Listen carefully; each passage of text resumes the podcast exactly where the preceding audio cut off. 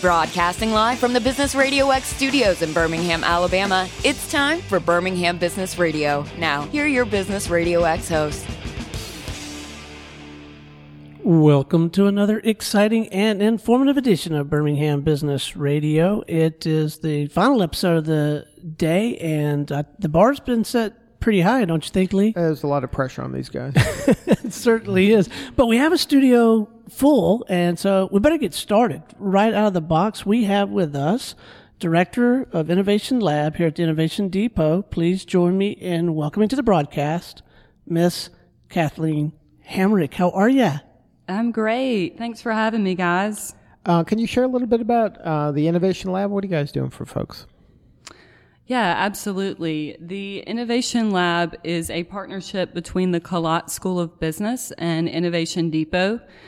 And it's kind of unconventional in terms of uh, what we do in the space. We take students and we allow them to practice what's taught in the classroom in Birmingham's in real life. In real life, in, in Birmingham's entrepreneurial epicenter. And so we're connecting them directly with industry and, and we have several different service offerings in the innovation lab. We do student led business consulting services. We do web and mobile application development. That's also student led. We incubate and accelerate student businesses. And we also allow certain entrepreneurs in the community to come in and co-work in the innovation lab and, and they're serving as mentors for our students.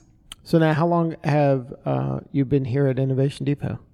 Four months. Four months. Wow. Yeah, we've uh, we've gained a lot of traction, and and I will let you speak with one of our students who's here with us today uh, about some of the things going on in the innovation lab. But we're moving pretty quickly and seeing a lot of success.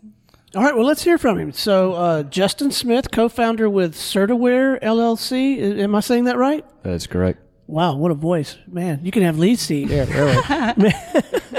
So, Certaware, we want, I want to get back to this relationship with Innovation Lab and all that, but uh, tell us a little bit about Certaware. What, what's the mission purpose? What are you out there trying to do for folks? Yes, um, we are um, software and we are do healthcare applications for retail healthcare clinics and urgent care clinics. so now, how did you get involved in that industry? Well, I started out in the InnoHack 2015 competition here at um, hosted here at the Innovation Depot. Entered the competition and got some good traction. Decided to build a business around it. But how'd you come up with the idea? Well, we had that was our what we had to solve in the competition was innovative concepts. He's not going to tell you unless you sign an NDA. Oh, Man, you teach them well. Man, no kidding. so, you participated in this contest, you and some other folks? It's, uh, Or you're the brains. Well, I have another. uh, you're the co- looks and the brains? I wouldn't go all that far. I have a, another co-owner. Her name is uh, Taylor Looney. She couldn't be here with us today. She's also a UAB student at, at UAB. At uh, Did you know each other before the competition? yes, we did. So you went in to do the competition together? Yes, we did. We started out. It started out with a group of eight of us, and we broke off into a group of two, and went from there. So there's six other people that are uh, kicking themselves? Maybe.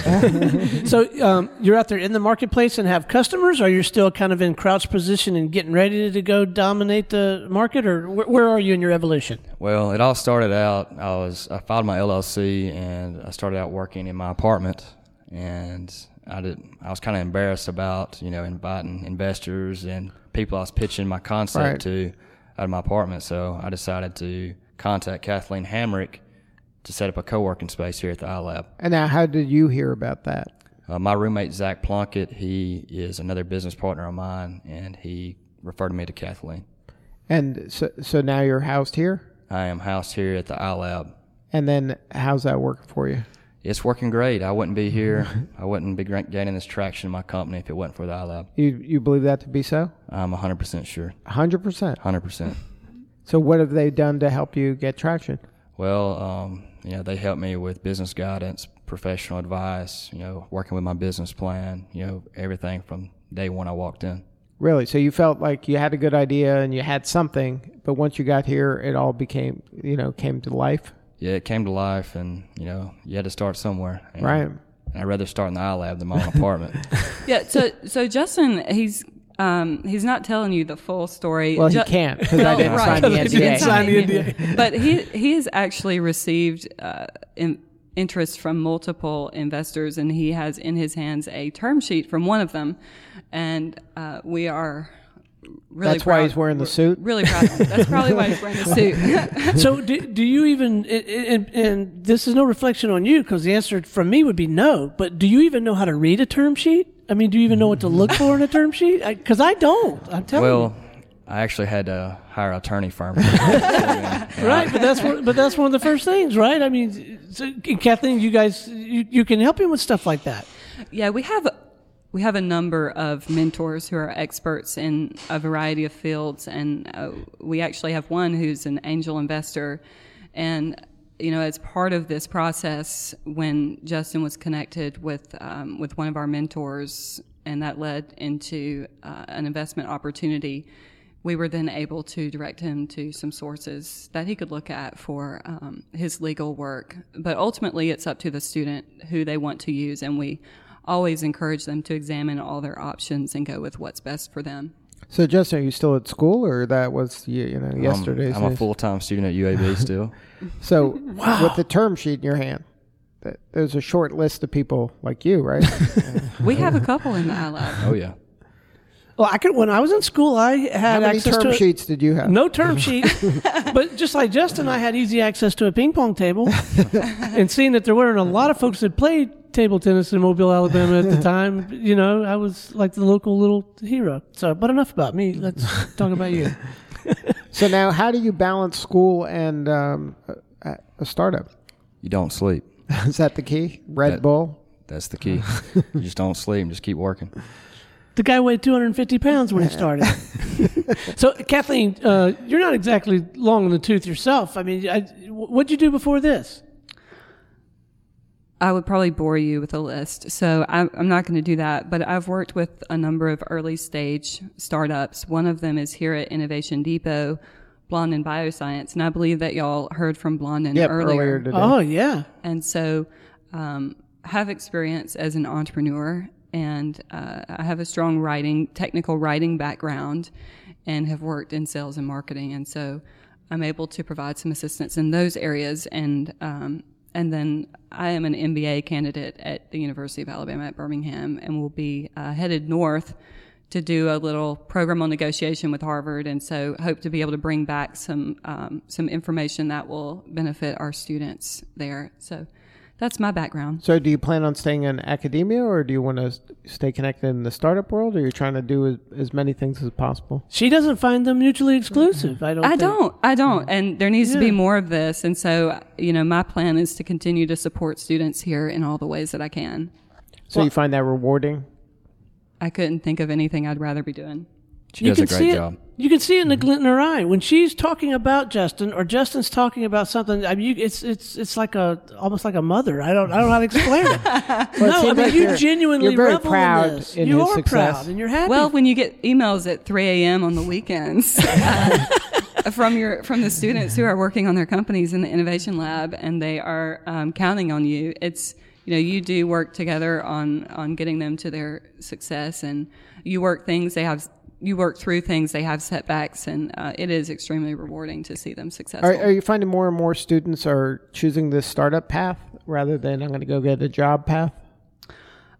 I'm not sure about that. You know, I am still pretty new in this role, and so that's that's an interesting question, and and I'll be curious to see how that plays out. Um, I believe y'all will speak with Matt Landers of Platypi and Depot U a little bit later, and what we are seeing is we're seeing increased need for developers in Birmingham, and so I, I'm sure you'll get some interesting perspectives from him on um, opportunities in that area, but uh, I don't really have the answer to that question.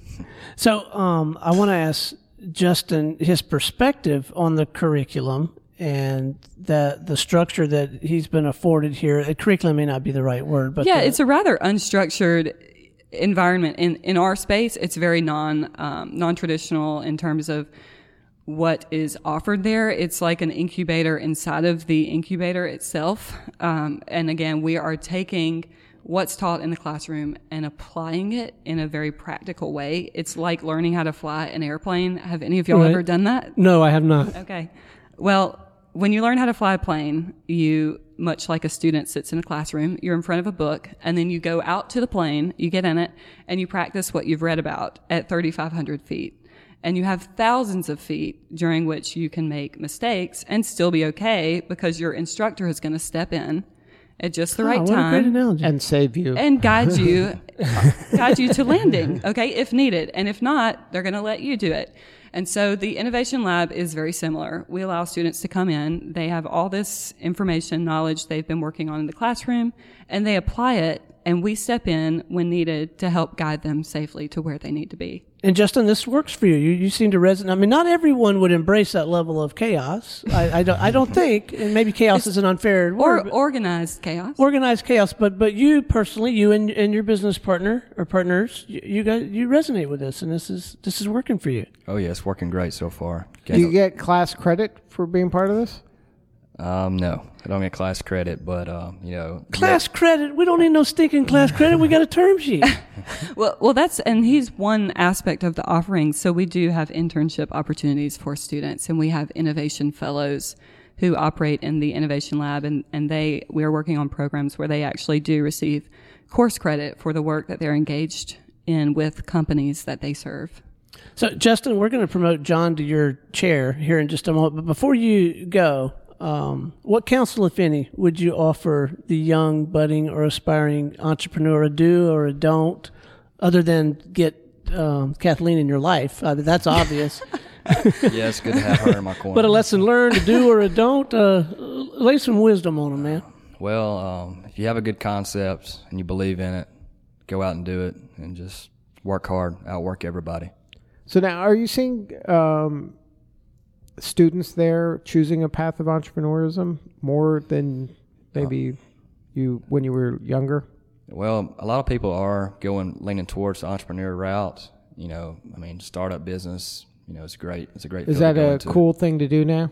I mean, it's it's pretty good, but it's tough. You know, being a student, like I Right. said. I mean, it's. it's But is it cool at the cake party, like to tell people that, or are you past the cake party thing? Or cake party people don't mix? It's a different crowd. yeah, I'm not really big on cake. I like cheesecake.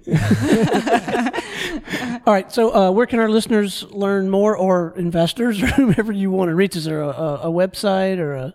Um, they can just contact me um, via email jsmith22 at uab.edu. And if any, anybody has any questions, feel free to contact. Fantastic. Well, don't go anywhere. I do want you to switch sheet, uh, seats with, with John. If you guys would, would switch, you stay where you are, Kathleen. I got more questions. Oh, uh, mercy. for you. Okay. Um, so, uh, Justin's not your only protege creation student. I mean, you got some other folks in the mix, right? Yeah, we we didn't create anything. We just put really talented students in the right place. And uh, Innovation Depot has, uh, you know, you spoke with Devon Laney, the CEO of Innovation Depot earlier. Uh, there are a ton of wonderful resources here at Innovation Depot, and you know we've expanded programming within the incubator this year with the launch of Depot U, and uh, and hopefully he spoke to the accelerator that we're working to create here. So we have a number of students who are seeing traction with their businesses. Justin is one of two who in the past three months have received term sheets from investors. Wow. Um, so yeah, it's a, it's a recipe for success. We, it's not working just once. It's working time and time again. So, life at the depot is, is It's good. pretty awesome. Yeah? You can, you know, the culture here is great. I mean, you show up. I was thinking as I walked in uh, last week in a t-shirt and uh, Converse. I'm not in that today, but but last week I was, and I was thinking, wow, this is pretty awesome. So, what's next for you before we let you go? uh, just you know, continuing to support the students here and the entrepreneurs that we serve, uh, and you know, we have a lot of organizations and other universities asking how they can be involved in the innovation lab. And i always just encourage them to reach out to us. We enjoy collaborating. And uh, you know when you ask what's next and what does the future look like i think we are creating it right now.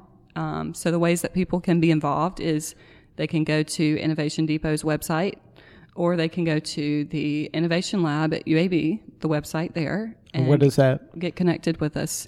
I'll give it to you afterwards. That's a secret. yeah, That's a, well, it's not a secret NDA, sauce, but It's on Justin's an on the back of his NDA. no, it's at UAB Innovation Lab. And then also you're involved with the TEDx Birmingham. oh yeah.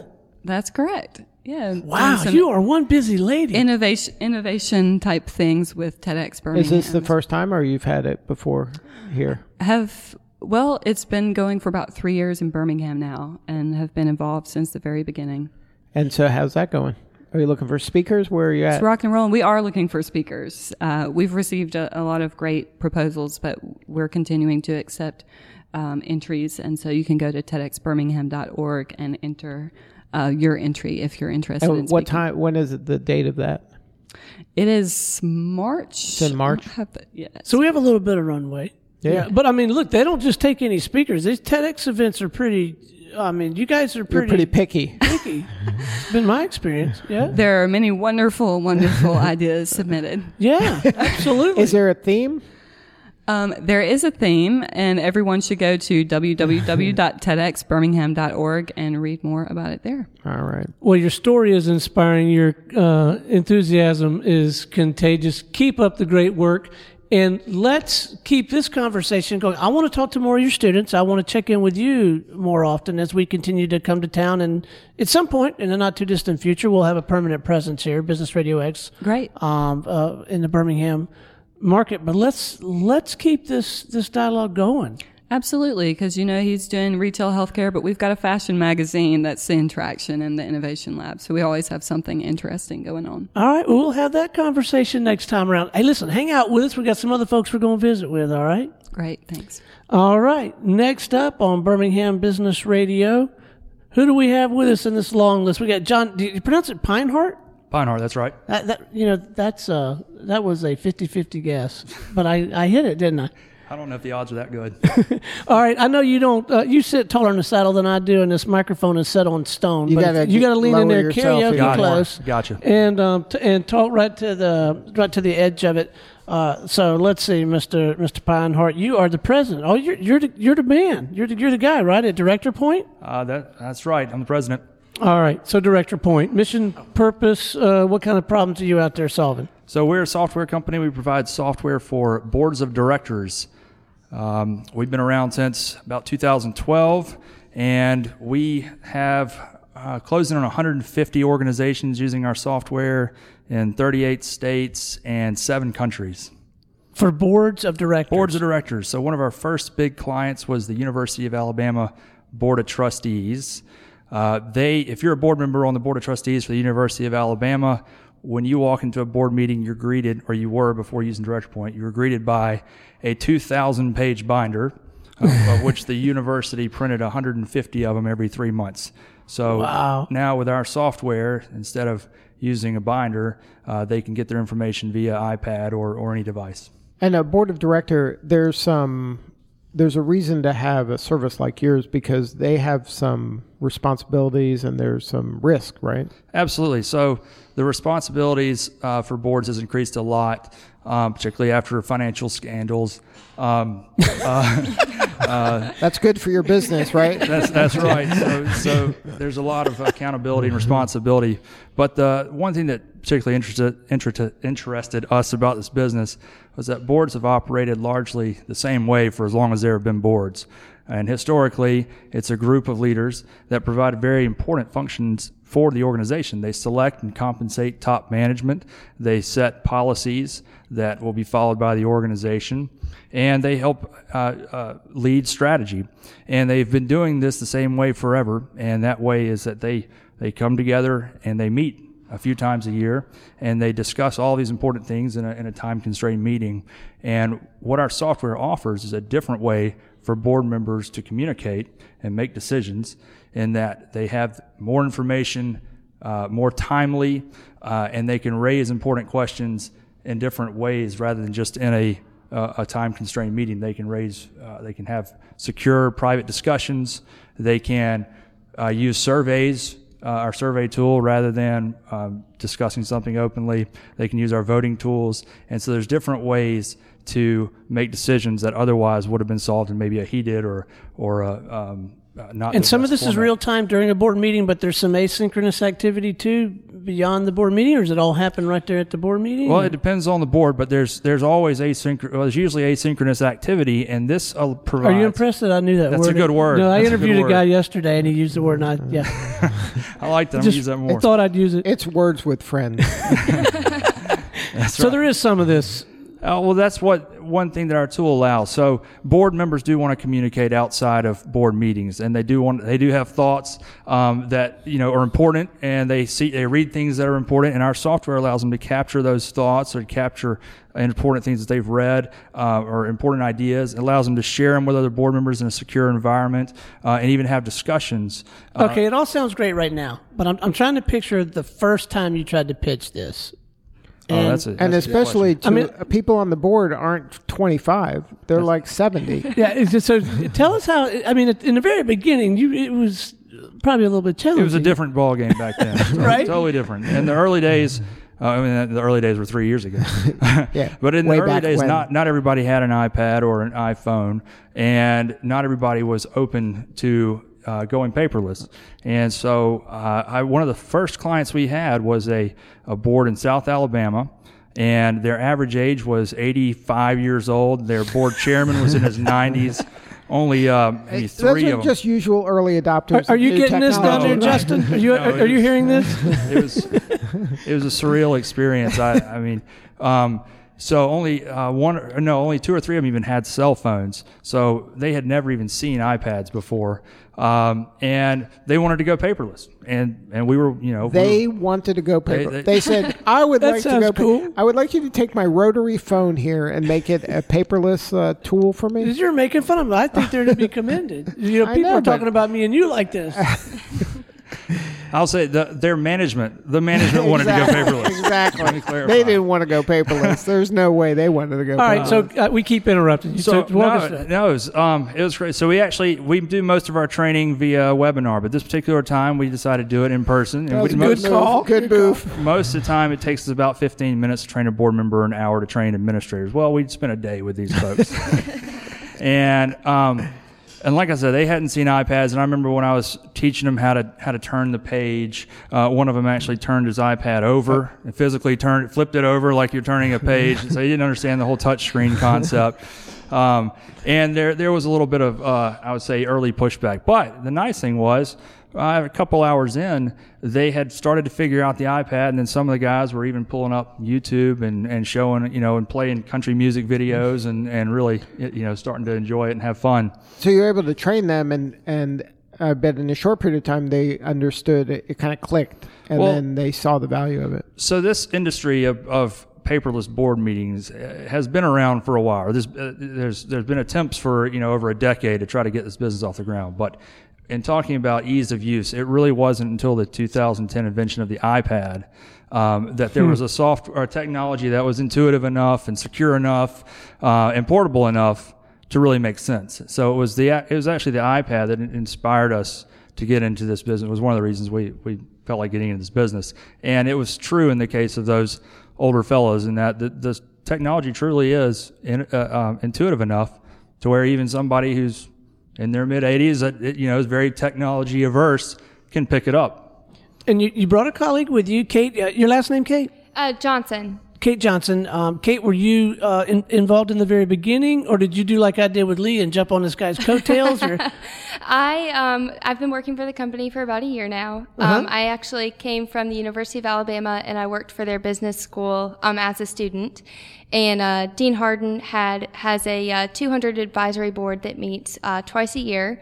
And uh, they used to receive binders, and uh, they they heard about the trustees getting a director point on their iPads, and you know they kind of bought into it. So um, I was with the the um, board of trust uh, the board of visitors when they made the transition over from that paper based system to Director Point. So um, I was at those bi-yearly meetings and was introduced to Director Point, and uh, they came to me I think March of uh, 2014 and said, "Okay, Katie, uh, you've been here for a while. You're about to graduate. What do you What do you want to do?" And I said, "Well, uh, you know, I, would like to go into sales, but I don't want to be, you know, cheesy car salesman or be selling insurance to people." And they said, "Well, um, we're looking to hire somebody uh, to do sales. Y'all should you should come work for us." And so, um, you know, the rest is history. I've been working here for about a year and have been really excited with the growth the company's been and seeing. Because you got to see it from the other side. Yeah. So that's, oh, that's that, was great. the, that was the appeal. You know, yeah, no somebody kidding. who's on the other side. And tell them how much money per meeting they saved using the software. Yeah, they're saving over uh, ten thousand dollars a meeting. So uh, Whoa.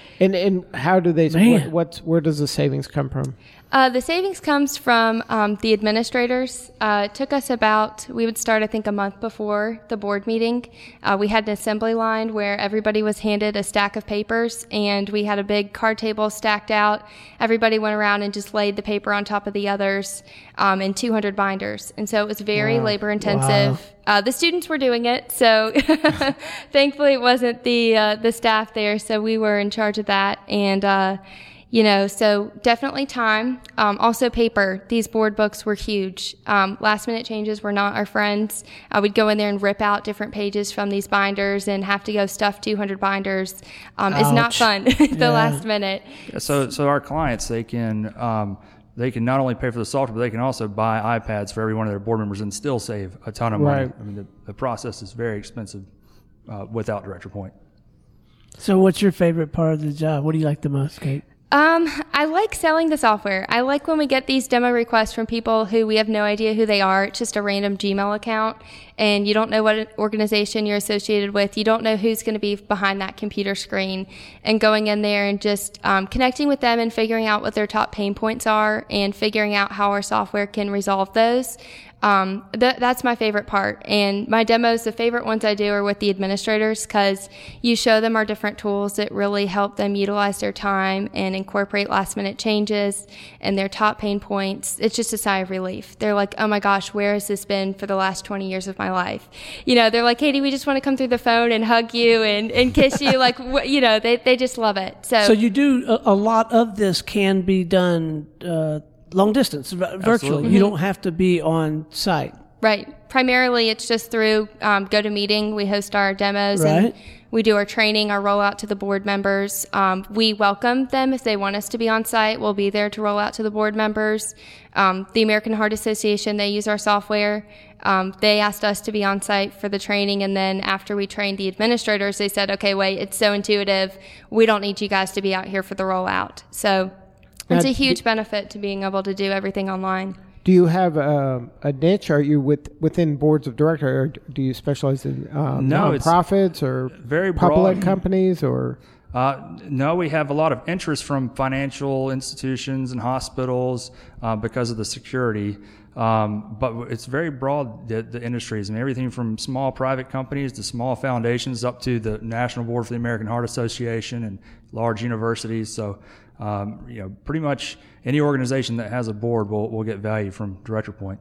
Well, I don't know if you would call this a related question or a completely different question, but where my mind was headed is any thoughts toward going after the huge market of those of us who are not getting the most out of our meetings, period, whether we're on a board or not, Give us a call. right? Is it just, or is there just so much to Well, be done in the board market? That's a great right question because there are plenty of other groups, um, and even our clients we see they start at the board, but then and then find value and start rolling it out to other uh, areas in the company. So we see marketing departments, we see uh, law firms and legal departments, um, and particularly banks, we see loan committees, and um, and even universities will have their quality assurance committees. Lots of groups that have meetings or have teams that need to collaborate uh, and are generally using a lot of paper benefit and get value from director points. So, So how do you go to market? How do how do they even know you exist? That's a good question as well. So we started out just outbound, pounding the pavement until we got a, um, you know, a, a good base of business. But then we discovered uh, the magic of uh, online advertising. So um, ver- most of our advertising is, is on um, uh, Google and Bing and Yahoo. And uh, we invest considerably there. And so most of our sales are from inbound marketing. So you're doing um, just online ads That's right. or uh, like we- LinkedIn or That's right. That's right. to And- target these people? Sure, and and then of course some content marketing. Um, but generally, it's uh, and plus, the other nice thing about serving boards is if, a, if somebody's on one board, they're on five. Right. So we get a lot of referrals. Um, so every every uh, every day we're getting calls from people who who have a board member that's using Director Point on another board. and if somebody went to learn more, website? DirectorPoint.com.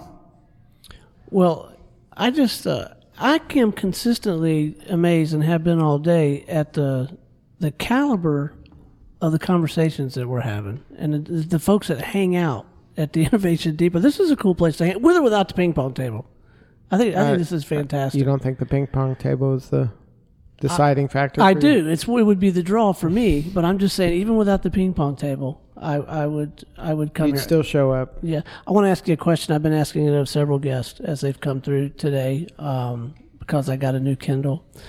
Uh, what's on your nightstand or your Kindle? You reading anything we ought to know about? Oh my gosh, uh, I've been reading books about. Oh no, uh, books about boards of directors lately. You know, the tax people are Warren Averett guys. They've been reading tax code stuff. I thought they were going to have a really cool business book. So you've been diving into the board of director stuff, huh? oh yeah, yeah, and I definitely go to sleep real fast. Uh, one more time, uh, website where people can can reach out and learn more. DirectorPoint.com. All right. Well, thanks so much for joining us, and let's do this again. And uh, fantastic. if we if we can find someone that's willing to do it, I'd love to have a uh, someone from one of these client boards come in and talk about their experience, kind of the you know the before and after. Oh sure, that'd be great. Right. We might have to get Kate to talk them into it, but I think uh, would you be up for that, Kate? You, you cool with that? Yeah.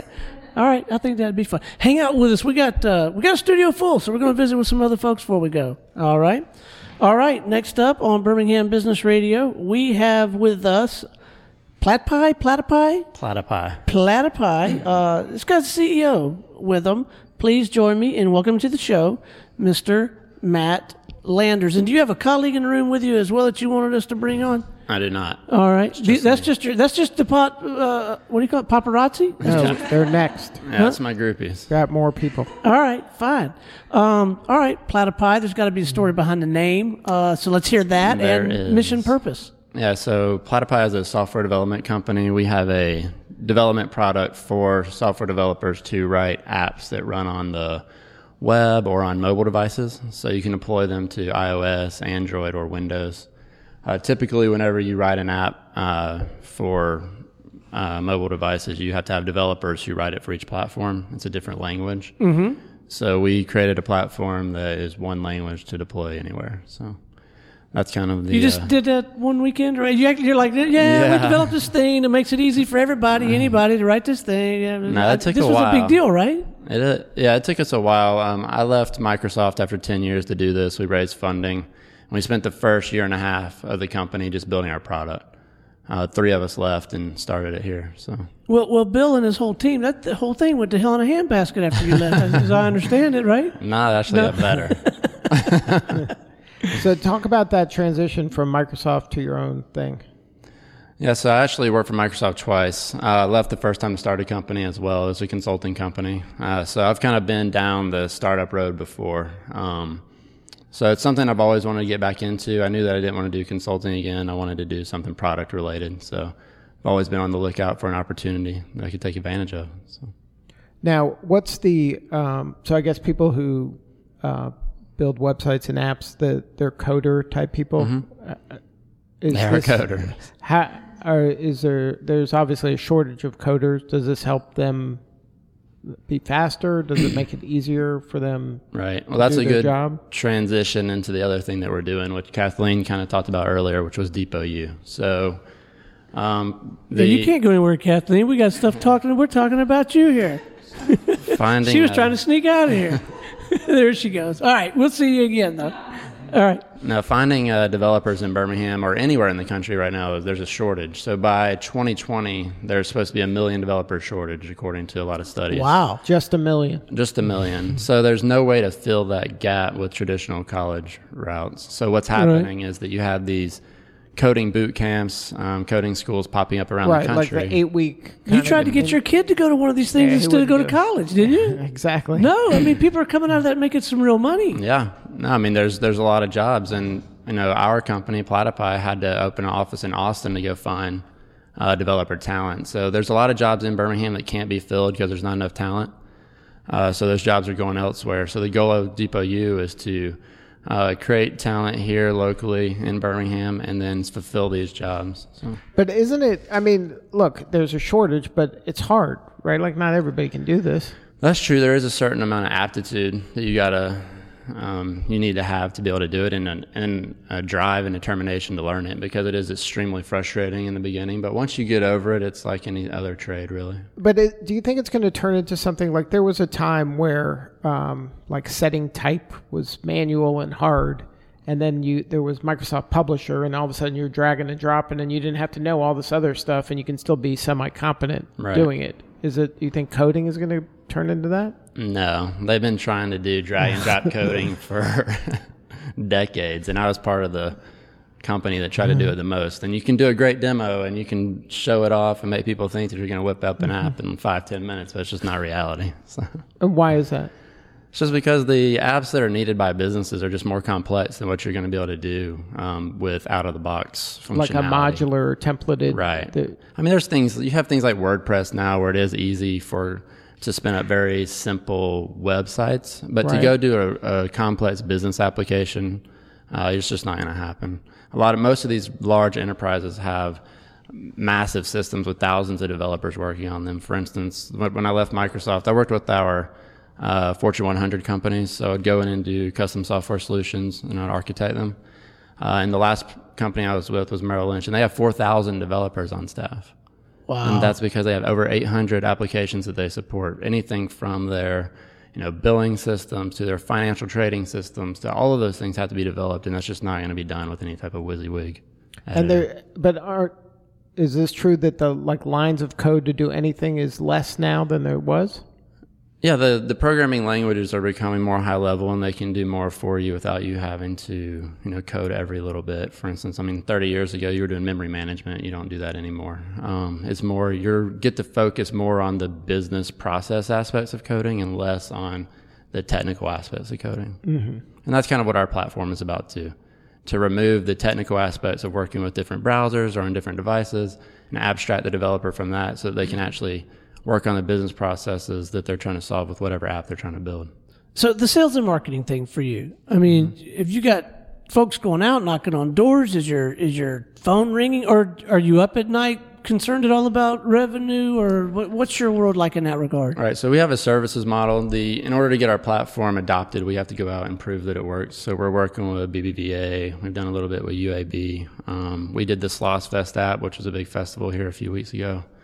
Um, so uh, we have I have a sales team, and they're going out and they're getting us deals. We did the Innovation Depot website. Um, so we're we're building things on our platform and proving that out. So that would be a real feather in your cap here in this market, anyway. If you say you did the Innovation Depot website, right? I mean, that's Yeah, that's- just that's that's, brought us- credibility. They thought enough of you to engage you to do that, Mm-hmm. that's And that website has brought us other opportunities to the table too. So we don't well. We did the Innovation uh, Depot radio show, just so you know.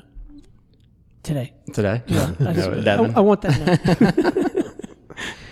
So now, um, how does the fact that they're like phones are changing and there's always a new one, eh, how does that impact you know building an app? Well, our, our platform is built on web technologies, so that kind of abstracts us from any um, uh, anything that the phone manufacturers are going to do. They're always going to support the web. That's going to be a, a you know minimum requirement for any even a new device that comes out. It's going to need to support the web in some way. So. Uh, as long as the web stays around, our platform will be relevant. And then like uh, Google did a kind of a uh, encouraging mobile first kind of uh, platforms. Is that the same thing then? Um, mobile force is just mobile first is just a design concept to say that you need to make sure whatever you're going to build is going to support mobile. Um, you know, you, it's really frustrating to go on your phone to a site that doesn't support mobile, right? Right. You got to like Yeah, and you got to zoom, Zoom. and pan around, move and it around to find the, the button you want. yeah, that's kind of the idea behind mobile first. Is But that again, that from an app. Uh, uh, so you think apps are always going to be here now, or is it going to be the web is going to be here and then the web is an app, or Uh, you know, apps are very popular right now, but the web, the gap between web and what you can do in apps is closing significantly over time as the browsers become more powerful. Uh, so I think you'll see a lot more happening on the web. But for instance, our platform, you can write an app that is native that goes to the App Store, and it, you could also run it on the web. So we wrote one to reserve these conference rooms at Innovation Depot. That's our app, and we can also run that on the web as well. So I think you're going to see a lot more people moving to that, where you're not spending a lot of development time doing both. You're doing one one app one time that can run On either either no, place. natively, so then it can take advantage if you know the GPS, the camera, and all of that if you need it. But then also run it on the web if you if that's a requirement as well. So, so what do you need most now, and how can Tommy help? How can you Well, he's here. We might as well. We're going to visit with Tommy Cox here a little bit, but no. What, what do you need right now? What did? Uh, What do we need right now? We're just Yeah. out there uh, implementing solutions on our platform. We just need to keep chugging away and uh, try to, you know, break into other markets as well. I think that in Birmingham we've done a good job of making a name for our, for ourselves. We've only been out there selling uh, services for about six months. And Oh, we've wow. Done, and we've done quite a bit of work so far. And then uh, the Depot U initiative is helping to raise awareness of what we're doing as well. So. Fantastic. All right. Uh, want to make sure, Lita, we get coordinates Sure. for this outfit so we can send Max. Um, or have you given up on that dream? Uh, sending Max to Yeah, work I've with given him? up on that. Dream. Yeah, you're going to send him to regular college. Yeah. Uh, so let's get your website uh, coordinates. Uh, if someone wants to reach out and have a substantive conversation with, with you or somebody on your team about this kind of um, stuff. Matt at or yeah, Matt at platypi.io. Our website is platypi.io, um, and there's also depotu.io for the uh, coding bootcamp. You know, and I did. I, I, I said I was going to address it, and I didn't. Platypi. What? Where did? Ah, so we are mo- mainly a cross-platform development company, and Uh-huh. platypus is like a cross-platform animal, a beaver and a duck. so it's kind of corny, and I it think it's great. Perfect. Platypi. I love it. Terrific. Well, keep up the good work, man. Um, thanks for having me. yeah, thoroughly enjoyed it. Hang out with us. We're going. We're going to visit with a couple more guests before we before we wrap the, the segment. All right. Next up on Birmingham Business Radio this afternoon, we've got Principal with Advanced Systems Unlimited. Uh, we already previewed you just a moment ago. Please join me in welcoming to the program, Tommy Cox. How you doing, Tommy? Doing great. We are um, we're solving a lot of the same problems Matt just talked about. Um, Got to get closer. we are um, we are actually a services company, a software development services company, as opposed to as opposed to um, developing a product like Matt has. We solve a lot of the same problems. We you know we're we're trying to use his product uh, and have talked to customers you know as well with it. But what we do is we work in the Microsoft um, .NET. Um, uh, technology stack, and um, we go in and we we see companies. And I, I've been in software for a long time. I'm twice as old as most of these kids you've been talking. To. You know, to. I wasn't going to say anything. You know, because we were on, On radio. radio, we no one knew that. We you could have know? gotten away with it, but, Yeah, you- you- but, uh, now the cat's out of the bag. And so man. you see, and so I, I, I, you know, I sit back and I've had a career as an electrical engineer and and, and developing big projects, and, and a lot of it moved me into software. I saw people in software uh, made really good income, so I decided to get out of you know engineering. I saw an easier way in So software. the greener grass on the other side of the yeah, fence. I saw Bill Gates, you know, Ross Perot. I go way back, and uh, and so and Matt Landers, that whole crowd. Yeah. But then, and then in the software business, it, they develop a reputation where the last guy you wanted to see come into your company is somebody that's going to sell you software development. I mean, that's the honest truth. I mean, they go, this guy is going to own us one day because they're going Right. to have, they're going to, they're going to be the only ones that know how our stuff works. Um, they're going to be the only ones that know how to fix the bugs, and then they're just going to raise their prices. And um, you know, we thought we were developing some software that we would own, but we found out the software owned us.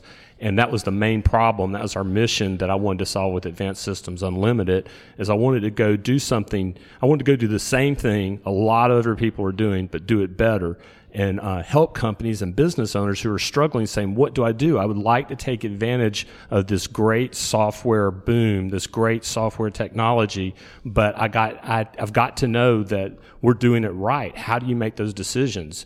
Um, how do we solve our problems? Will the will we solve them in such a way as they're going to be obsolete in a few years? What's our forward moving plan? Um, software development is very very complex, and it's and it's becoming the key thing it takes to make your business succeed.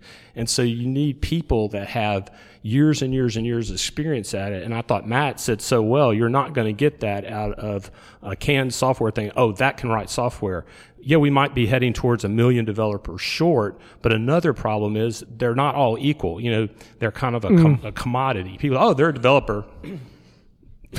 You see what I'm saying? And that's, Right. that's a real problem. So what we're doing to solve that problem is we're developing teams that are used to working together. For, you know, YouTube was written by about four people, a four-person team, but really, really good that? talent. And they were all working together and in synergy. We- Right. We, um, it, it's like the I get the Navy SEALs. You know, they don't just go say, "I need a sharpshooter. I need um, a bomb." right. And you meet in the parking lot and go figure it out. Right. go, go catch Osama bin Laden. Don't Right. practice. you know that guy Meet can read a map. parking right. So you guys should be able to get that. Yeah, and that's and that's and what we're doing is we're developing coherent teams. And so when a company brings us in, we're there to plow the ground, give them great software and stuff that's neatly written. They can maintain it, well documented, and they can replace us. We make sure they totally own it outright. And which is an interesting concept because you know job security is a part of most software developers thinking now um, when you're working with these like do you have a sweet spot in terms of size like uh, are you good for only companies that are 10 million in sales or do you work for startups or We did. We have worked with the gamut. We love working with startups. That is a big part of our heartbeat because we we love being in the beginning. We love being in the creative phase. We love helping them create their concepts. because you can be a, actually a partner in their business because the, a website that's fully integrated in their mission can be more effective than them Yeah, and, and we could. And but, you know, one thing I try to stay away from, especially you know working with uh, you know people like you know Certaware, like Justin, and different and different people as we work together. What I try to make sure they do is they maintain full ownership in what they're doing. Right. And that, and I'm empowering them to do that. Well, it puts me in a real precarious situation. Now we've grown 100% year to year. We haven't even started marketing and advertising yet. Um, we, um, uh, I mean, we did a nationwide uh, integration of data for Coca-Cola. We have uh, we're doing steel and manufacturing software for um, uh, Southland Tube here in Birmingham. Uh, we're doing a, an infrared imaging uh, th- uh, camera that can detect in a manufacturing line whether parts of the uh, like glue being applied to a car windshield are getting too hot.